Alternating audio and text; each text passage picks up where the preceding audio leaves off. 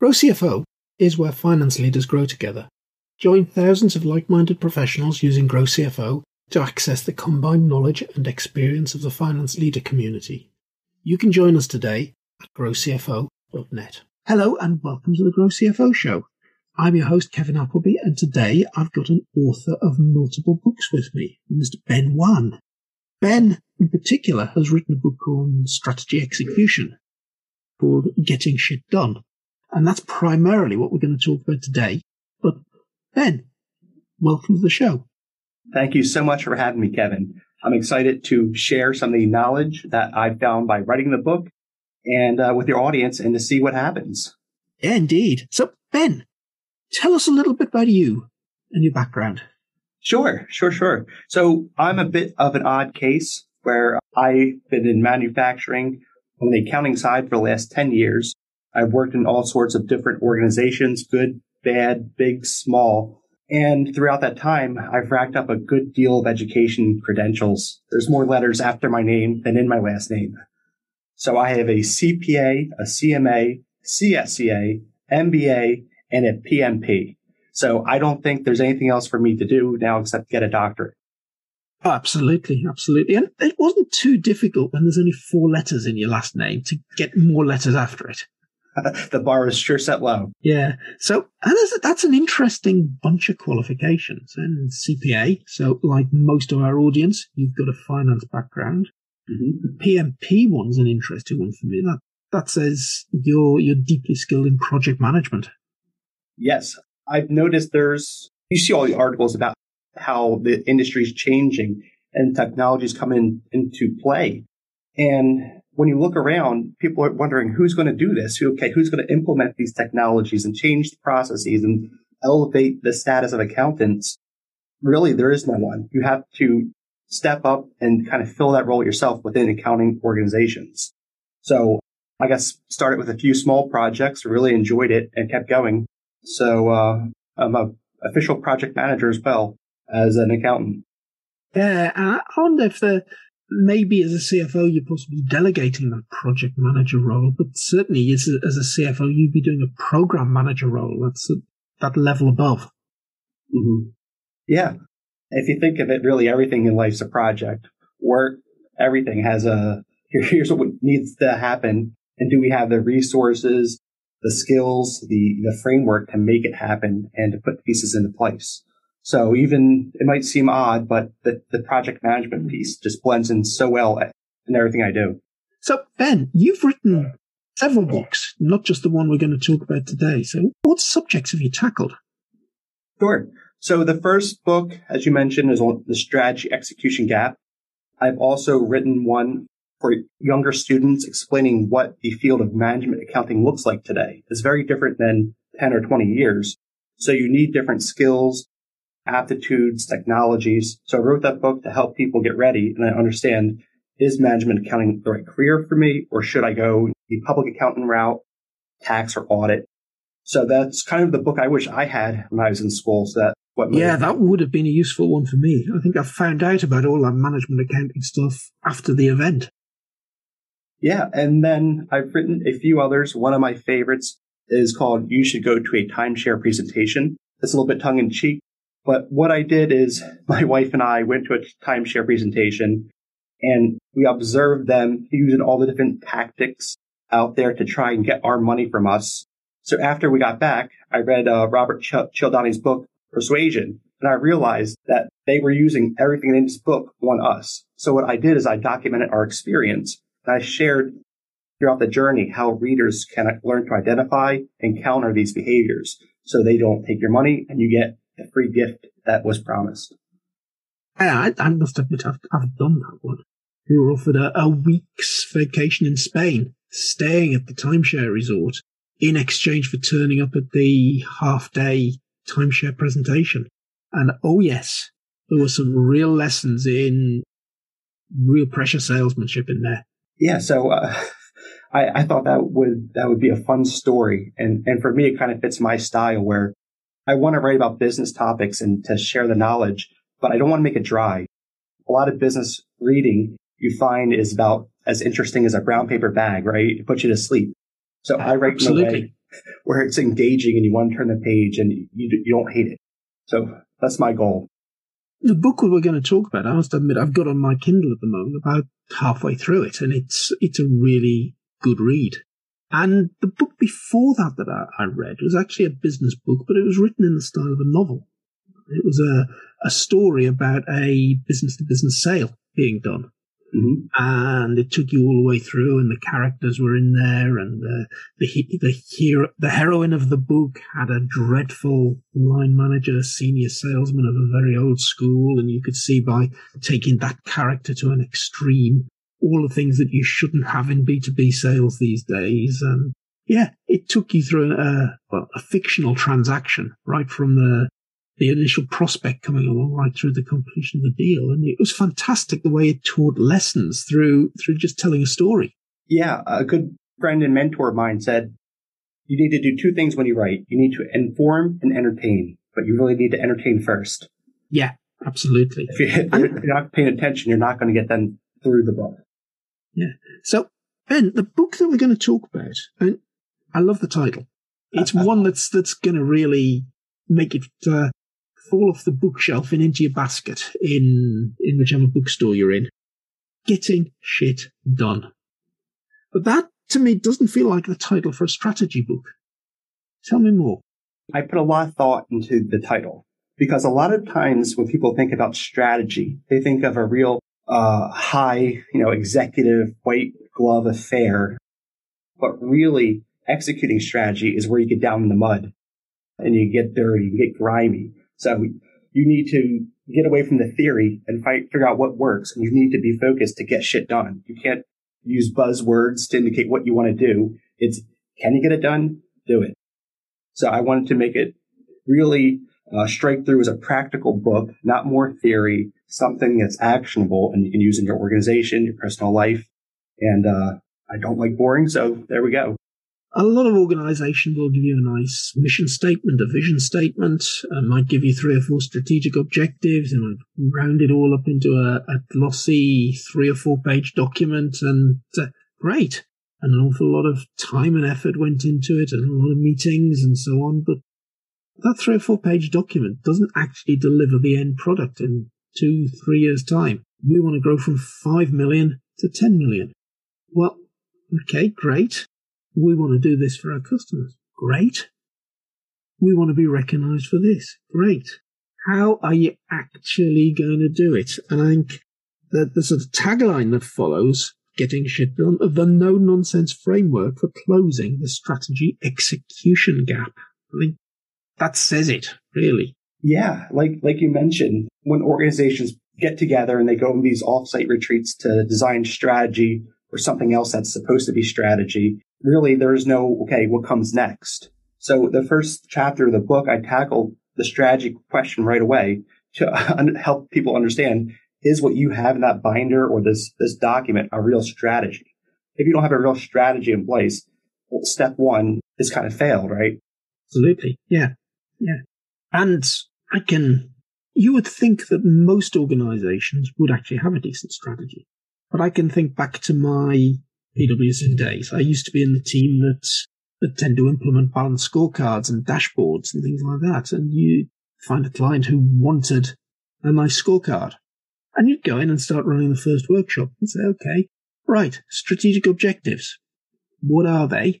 What are we going to measure around those objectives?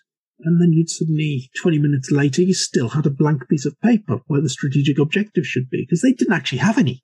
Not surprising. In my research for this book, I came across that so often. There was a great book from nine, I think written in 1993 that talked about the same problems we face today where, you know, organizations put together binders sometimes of what they call strategy. But when you flip through it, there's nothing in there. It's the history of the organization, why the organization is so great. It's not talking about what the strategy is, why that's the right for us, and how we're going to make it happen. So there's three interesting things there. Give me those three in a little bit more detail, Ben. Sure. So to have a strategy, you have to have certain criteria that you're going to meet. What those are is that your strategy has a long-term focus. It's something that your organization is well suited to do. You have a core competency or core capability that your competitors don't have. And together, you so you have your core competency, you have a long-term view, and you have a strategy on what you want to do over the next few years. And when you have those two pieces, the strategy and the, the core competency, they kind of form something called fit. And that is where you start to put together the synergies that make a strategy practical in the first place. I think a lot of organizations, right, they'll develop a strategy, but they might be missing that core capability piece, which is critical. You can't build that overnight. Or an organization's really good at operations, but they only have a short-term view. Again, that's not a strategy. To have a strategy, you really need to demonstrate fit and be to be able to articulate it. Mm, yeah, the fit, a very important thing. And as well, it's a strategy is deciding what your priorities are and what you're going to say no to. If you go into organizations, right, you, you see so many different projects and initiatives. That's not strategy. The strategy is the one thing that really matters. Um, everything else should come second or third to strategy. I've walked into many organizations as a management consultant where they've been overloaded with initiatives. I remember sorting out the, the IT function in a, a fire rescue service in the UK. And they had about 20 major projects running.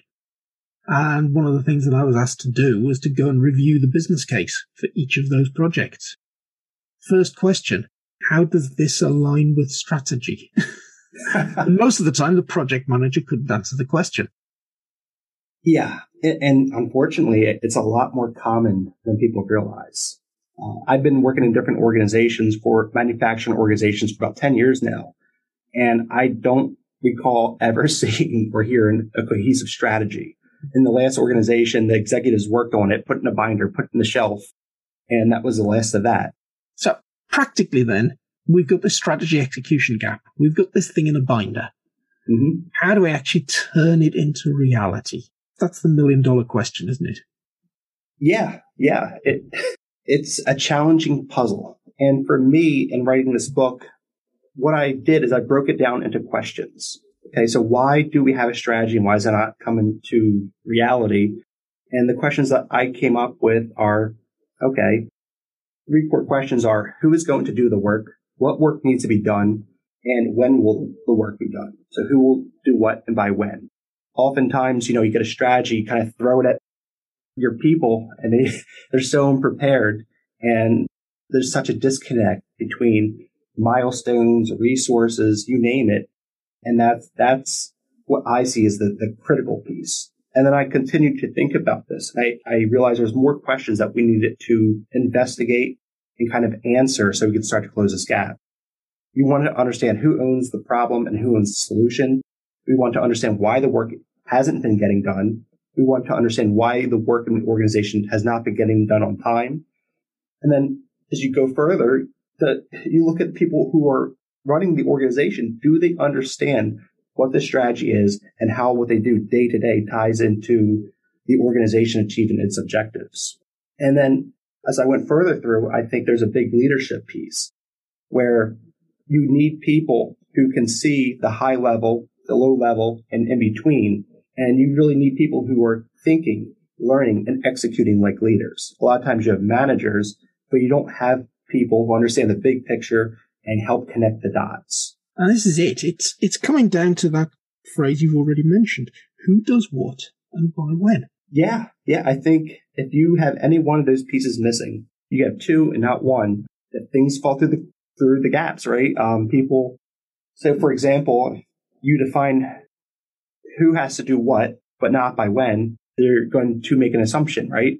Unless they ask for clarity, both sides are going to kind of be lost. You know, you might think in your head, this is next week, but next, the other person thinks this needs to be done by next month. So those are the pieces that need to kind of be in place for each of the milestones to keep this thing on track and moving. Yeah, absolutely. So let's just think of the practicalities of what you're doing. What one of the things that I'd do if I was working with a client and saying, okay, we've worked through these four or five strategic objectives that you've got. Now, let's start to build a route map. What do you have to do in year one? What do you have to do in year two? What do you have to do in year 3 mm-hmm. That'd be the sort of approach you'd take here. Yeah. Yes, you have to, you have to connect the pieces. Um, you need to have a, some sort of format for saying, instead of, okay, what comes next? You're going to say, this is step one. This is step two. This is step three. You own step one. I want it done by this date. And yeah, so you, I want this step done by this date. And here's what's going to look like when it's done. And then it's going to go to step two. So you, you connect those pieces, you make it granular, and you also make it so you can track and communicate what's happening. And if certain things bog down, for example, you can put resources to making sure it gets back on track. I think leadership executives need to do a better job, especially of monitoring the progress of the strategy execution. They too sometimes assume it's, it's well on its way. Know, they don't ask questions and assumptions are the worst, the worst thing that can happen to your strategy. You know, you assume people know who has to do what by when.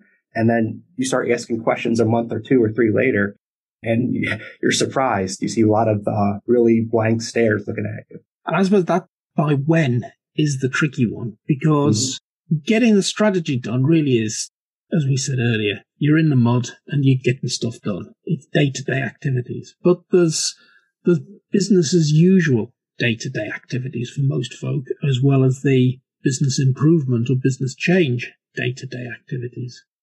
And I suppose it's down to where does your time end up getting spent? Business as usual or business change? Yeah, that's one of the challenges, right? If you only have so much time, how do you prioritize that time and, and decide what what's the best way to make use of it? One of my chapters, I have an entire chapter called Why Does Shit Not Get Done on Time?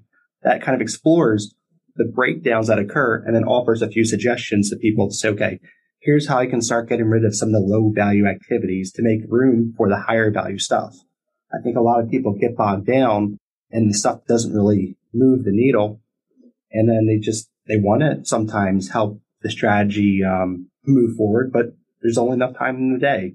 It's something we talk about all the way through Grow CFO. and our future CFO program, we start talking about, well, you know, you've all got the same 168 hours in a week. You complain you haven't got time to do this stuff to get you to the next level. Well, First thing you've got to do is work out what you're not going to do to free up some of those 168 hours. So I like that idea of prioritization. What what sort of exercises would you encourage people to go through to to drop that stuff that they shouldn't be doing? I think one of the keys is definitely delegation. Right? That's not a new idea, but people just have sometimes hard time getting tasks to their teammates. They think they can do it better or to get too bogged down in the details if you're an executive or a director. So understanding, you know, what value you bring to the organization and making sure you're focusing on the tasks they hired you to do is a really smart way to understand what you should say no to and what you should say yes to. And then two, there's looking at where the time goes. And I think a lot of times, like with work, for example, there's a lot of distractions. There's a lot of meetings. So to get strategy execution done, you need to find ways to minimize both of those. a lot of people come in and, you know, they're busy. They're busy, they're busy, and end the day, they look around and nothing got accomplished. Now there's just more emails than ever before. That's very true. And you can spend all day being busy and achieving nothing very, very easily. And we've all had days like that. No matter how good we are at actually getting stuff done, we've all had days where we've we've been busy and achieved nothing. Yeah, yeah, absolutely. I've seen it so many different places, but you need to be conscious about how your day is going to look and how it's going to work out and what you're going to want to get done in the day. Another thing that added to the book was the, the use of good estimates on how long things take. Because you, me, everyone, we have a tendency to underestimate how little time something will take or how little it costs. So you want to have a methodology to to work with different people to arrive at the best estimate. You know, you're not you're not going to be exact, but putting some thought into the into the estimates for how long A, B, and C will take is really going to be helpful because if you don't, then you get bogged down and then you're further and further, further behind, and for long, it's almost un, unrecoverable. Yeah, and it's not just unrecoverable from the point of view of look all the extra effort we've now got to find to put into this, but it's it's the psychological bit of that that, oh, I haven't got, I said this take two weeks. I've got halfway through it. Okay. Three weeks on. Oh, I'm still nowhere near this. I'm starting to get really depressed about this. I'm losing interest in this because I'm nowhere near accomplishing the milestone. And your mental position towards it starts really going downhill. So, yeah, yeah, absolutely. Estimate the right time and the right cost. If you're optimistic, only put two weeks in a plan when it, it takes four. The only person you're doing a disservice to is yourself. Yeah, definitely demoralizing. And it shows, right, if we can't get the most basic elements of planning right, then there's going to be doubt on the strategy. On the topic of time, I also think it's important on the part of executives to get that sense of urgency going, to help people realize this is not just another flavor of the month initiative.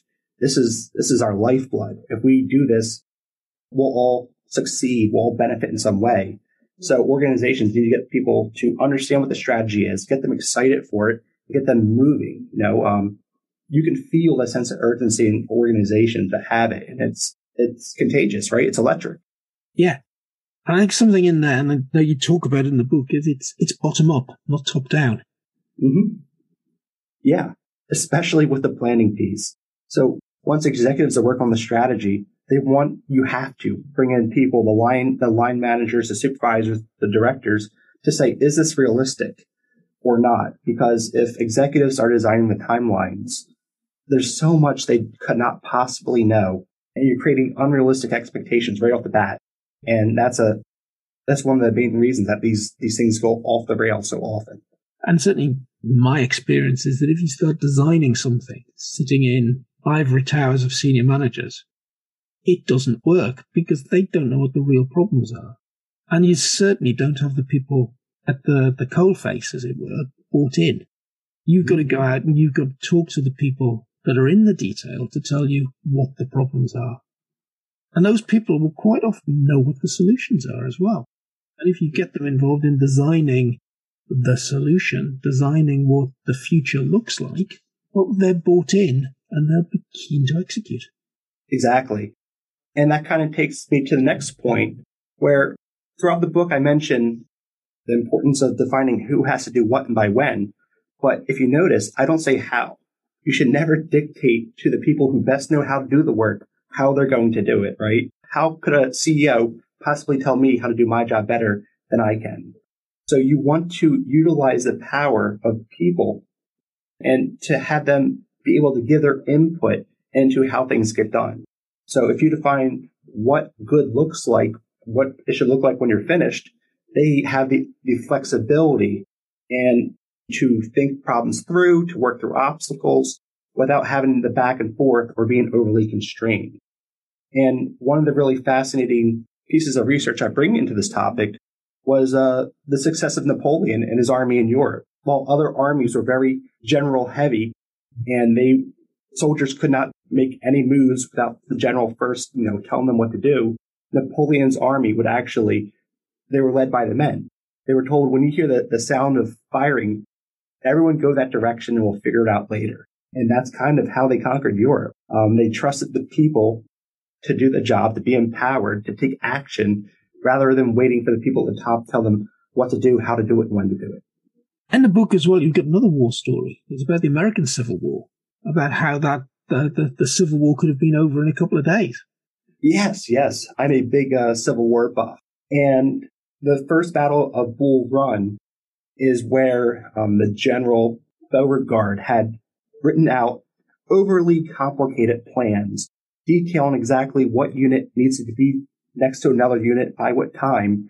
And what happened is different sub generals got different sets of instructions or no instructions at all or he changed the instructions uh, midway through. So it was almost a calamity. He trusted his sub generals to go to the right place, to put their men in the best location, and to be flexible.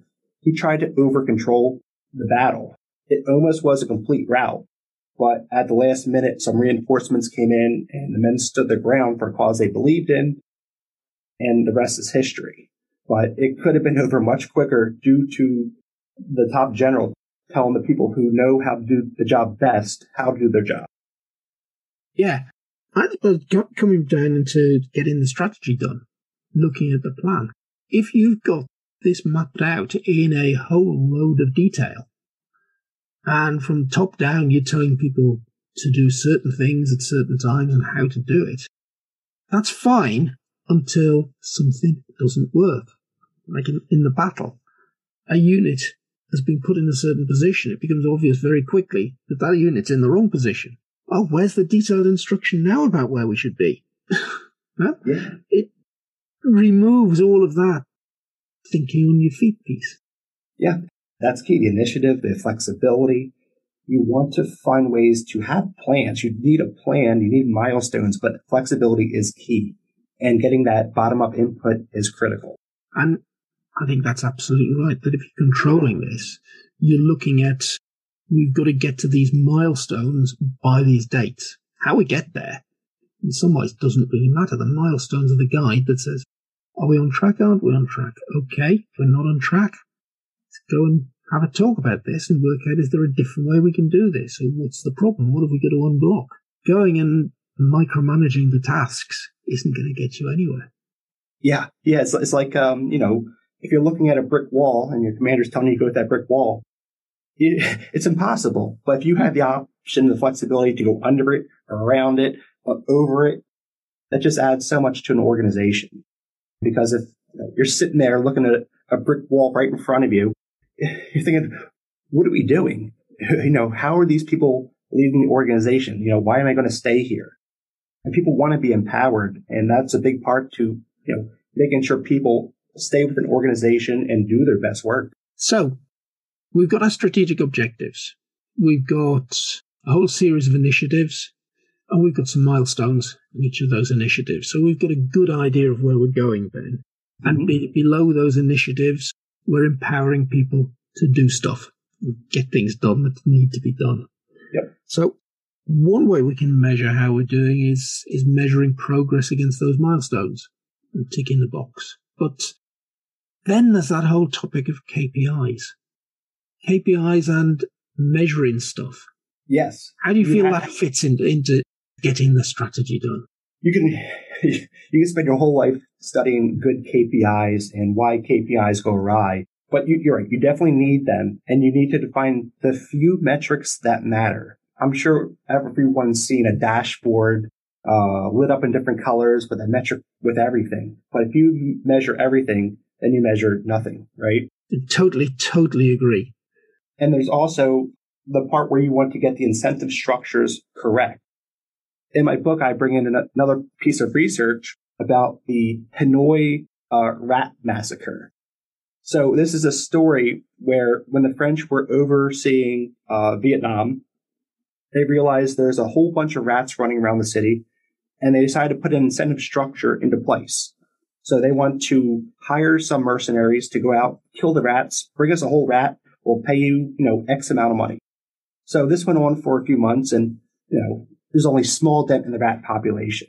So the bureaucrats think, you know, we need a better way to do this. You know, and actually we don't like counting whole dead rats. What do we do with these rats? Just bring us the tail. And then they also open the program up to the entire population. So before you could barely blink, tons of people were bringing rat tails to the government to get paid. So, you know, the government's thinking this is working so well. But then they start to look around and think, wait, now there's more rats than ever. How is this possible? So then they did an investigation and they found that people were breeding rats, chopping off their tails and letting them go to make more rats because the incentive structure was so um, misaligned. So the city was full of tailless rats. Uh, the problem wasn't solved and it was just a big headache. So I think that's a great story on setting incentives that achieve the goal to get people to act in the right way and to help an, an organization achieve a strategy. I've heard a, a train of thought that says never associate KPIs and rewards. Otherwise, you're going to get the wrong behavior. Exactly. We want to hit this KPI for a reason. In the case of the rats, well, we, we, we need a, we're getting money for rat's tails. Right. So what do we need? We, we need an infinite supply of rat's tails to get money. Actually, no. The objective is exactly the opposite. We want zero rats. So there can be zero rat's tails. yeah. So there's a few key principles that, you know, you want to stick with when you design your metrics, for sure, you want them to be smart, specific, measurable, attainable, realistic, and measurable. Uh, that's always a good one to keep in mind. And um, like I said, you need to find a few things that are going to either be green or red to indicate is your progress on track to where it should be or not. And then you can, if not, okay, figure out quickly why and then get it back on track. Because if you have too many metrics, no one's paying attention. Yeah, absolutely. And, and actually, people are probably losing more time just keeping these metrics updated rather than doing the job. That's right. And I, am thinking back to, to when we've done a scorecard exercise. One of the things we do in getting from a long list of things we could potentially measure to a short list is had a, a 3by3 matrix on the wall and all these metrics on post-it notes. Okay. On the vertical axis, there's influence. Okay. High, medium, or low. If we're measuring this, can we actually influence whether this is the one, five, ten? Can we move the lever to move the mm-hmm. number? And on the other axis, high, medium, low, impact, which basically says if this is currently five and we move the measure to 10, does it actually make any difference? yeah, I, I, think that's an excellent way to think about it. Yeah. So impact and influence. Can we impact it? If we impact it, does it actually get us any closer to the, the real target we're going for? Absolutely. And then as I continue to write the book, I realized there's a few more key topics that we have to get right in the organization. And those are the first one's communicating, right? Communicating for effectiveness. So what does that mean? Like we talked about, it's defining a way to tell people who has to do what and by when. And then to also make sure that when you are communicating, the message is clear and that you're using the right medium to get your message, message across, right? Today we have Zoom, we have uh, in-person meetings, we have phone calls, text, uh, carrier pigeons if you're creative. But if you don't understand what the right mode is to get your message to the right person or group of people, then it's going to get lost. And then if people don't understand the, the strategy because of miscommunication, or they don't understand who has to do what by when through miscommunication, that's another reason that the strategy execution gap gets wider and wider. Yeah, and I've been doing a series in, in Grow CFO for, for our Future Finance Functions event that takes place once a month and talking not necessarily strategy, but we've been talking how do you do finance transformation? How do you do change? And we've talked about communication an awful lot in there and said, look, you communicate. When you've communicated, communicate again. When you've communicated again, communicate again. And when you think you've done enough communication, well, actually you haven't, communicate again. And use every channel that's available to you. And uh, the sessions that I've run the last couple of months, the first one we were talking about the importance of quick wins. Mm-hmm. And to actually, as we record this today, I delivered the next one, which is about sort of building momentum on the back of those quick wins. Absolutely. And communication came up yet again because you have a quick win. And actually, there's a subconscious tendency of people to relax after that. Oh, we're going to celebrate. Oh, we've done this great thing. Well, no, actually, no, you've only done 5% of the overall change.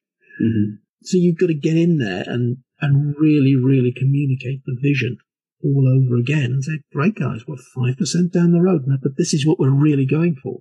Look, come on, we've got to get moving now. We've proved we can do this stuff now. Let's go for the next one. Yeah. And I think another great point in communication is to make sure that you're communicating efficiently and effectively. How many times have we seen email chains that never end? I worked at a company before where everyone was hitting reply all all day. No work got done. This thing spiraled out of control. So one of the ideas I proposed for better communication is process centric communication.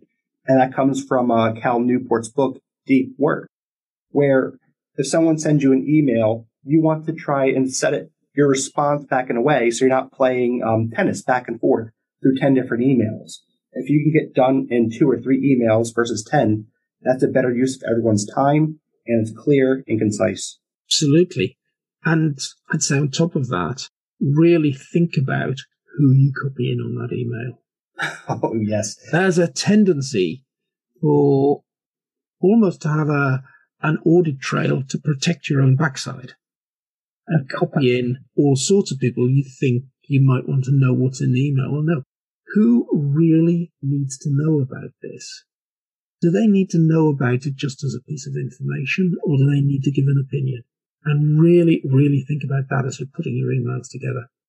Yeah, absolutely. There's a lot of articles that talk about that and the importance of only having the people who need to be in the room or in the communication um, to be there. You don't need to have a meeting with 10 people who decide and 30 who watch because that just creates more complexity, more, more time lost, and it's just not great. That's another step wider for the strategy execution gap. We talked about breaking things down to milestone plans. We've talked about making sure the right people are involved in deciding how you're going to do it. We've mm-hmm. talked about measuring progress, but through looking at progress against the milestones, looking at KPIs. We've talked about communication. Anything else we should be aware of, Ben? Yeah, I think culture. We hear about culture, but culture is a key piece to having a great organization that can execute a strategy. Because when you think about it, strategy execution is not a one-time event. It's a discipline. And you need to build that discipline into your organization, into your culture, so that each time you get better, people don't forget uh, the lessons they've learned, and that people can work together in the right ways to want to see these things succeed. Uh, there's a lot of ways that cultures, I think there's the, the saying, was a culture eats strategy for breakfast. So if you don't have the right culture and the right mindset, you can have the best strategy in the world, but the people aren't going to budge and make it happen, or they're going to try and kill your plan. You'll never execute it. Absolutely. Absolutely. If you've got the wrong culture, changing it's not going to be easy, is it?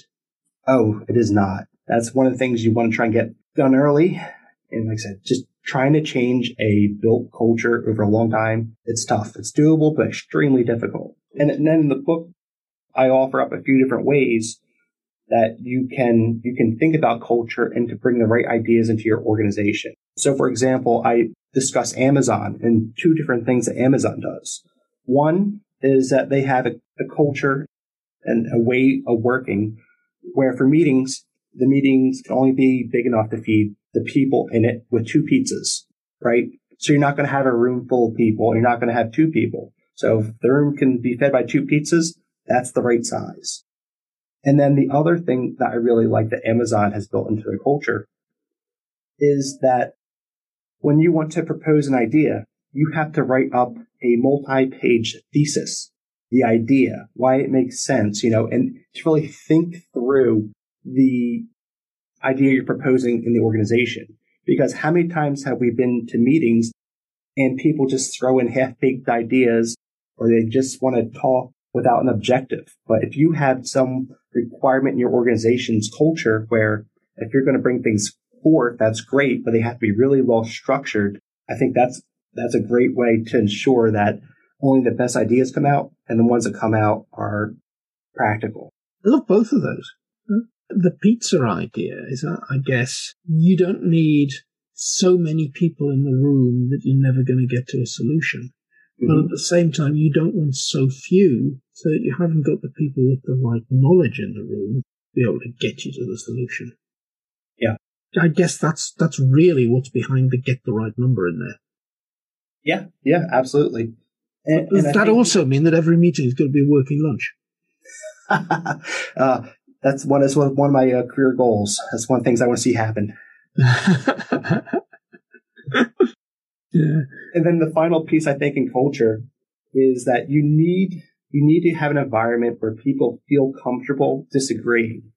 If you have a strategy and everyone's a yes man, you don't they'll say yes to everything. They're not going to challenge you. They're not going to refine the strategy or the approach or the plan or the execution and things are just going to fall apart. You know, you're, you're going to chase down every one of these people saying, you said yes to this.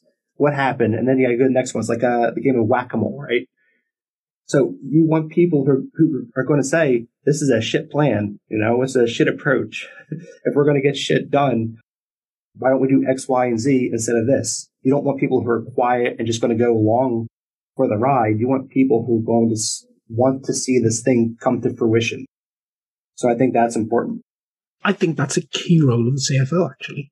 Now, two things that you should certainly be bringing to the table as CFO and looking at strategy in the early stages are what are the alternative ways of doing this? Is there a way that might take less resource and produce more value? Is there a way of doing this that might have less risk attached to it? What are the alternative ways of getting to the goal that we want and which is best?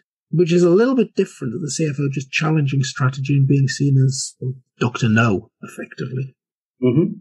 It's got to be positive, it's got to be constructive, but challenged to make sure that what we're talking about is is practical, the risk is manageable, and it will add the amount of value that we want. At the end of the day, resources are limited. You've got to put resources in the in the place that they give you biggest value add. Yeah, those are all key points.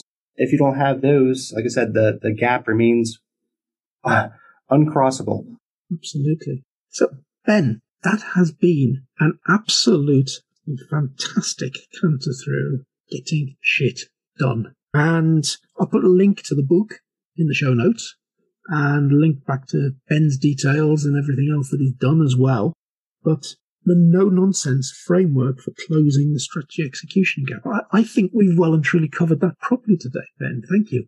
Yeah. Thank you so much for, for having me and letting me share it with your audience. I think this is going to be one of the hot issues that we're going to see become more and more important in the next few years. And I think we're just at the beginning of really great ideas and frameworks coming out. So, you know, we need more people focused on strategy execution instead of just believing strategies for the executives and executions for every, everyone else to sort of figure out. Yeah, absolutely. I do have one very, very last question for you. What do you think the CFO's role in strategy should be? CFO's role in strategy should be to validate that the plan has the resources it needs, that the that any investments that are required are feasible, and to also create some sort of incentive structure for people and for leaders where it, they hit these milestones or they achieve the strategy and they execute it, there's a reward. So I think if you can, a CFO does those three things, it goes a long way. I also think in terms of getting shit done, the CFO has those disciplines of measuring things, reporting things on a regular drumbeat. That mm-hmm. I do think an awful lot of the execution and making sure the execution's happening should be sitting with the CFO as well. Yeah, yeah, and definitely, like you said, the metrics they should big say the metrics and how they're getting um, how the metrics are getting put together and shared throughout their organization. A lot of times, you know, you'll see metrics but they won't be, they won't cut across all the right areas of an organization. They might be too operational focused or too finance focused. So a CFO in their position needs to work with all the leaders to get the balanced metrics, measuring the right things. And they need to ensure that there's a process to ensure that they're updated accurately and um, routinely, right?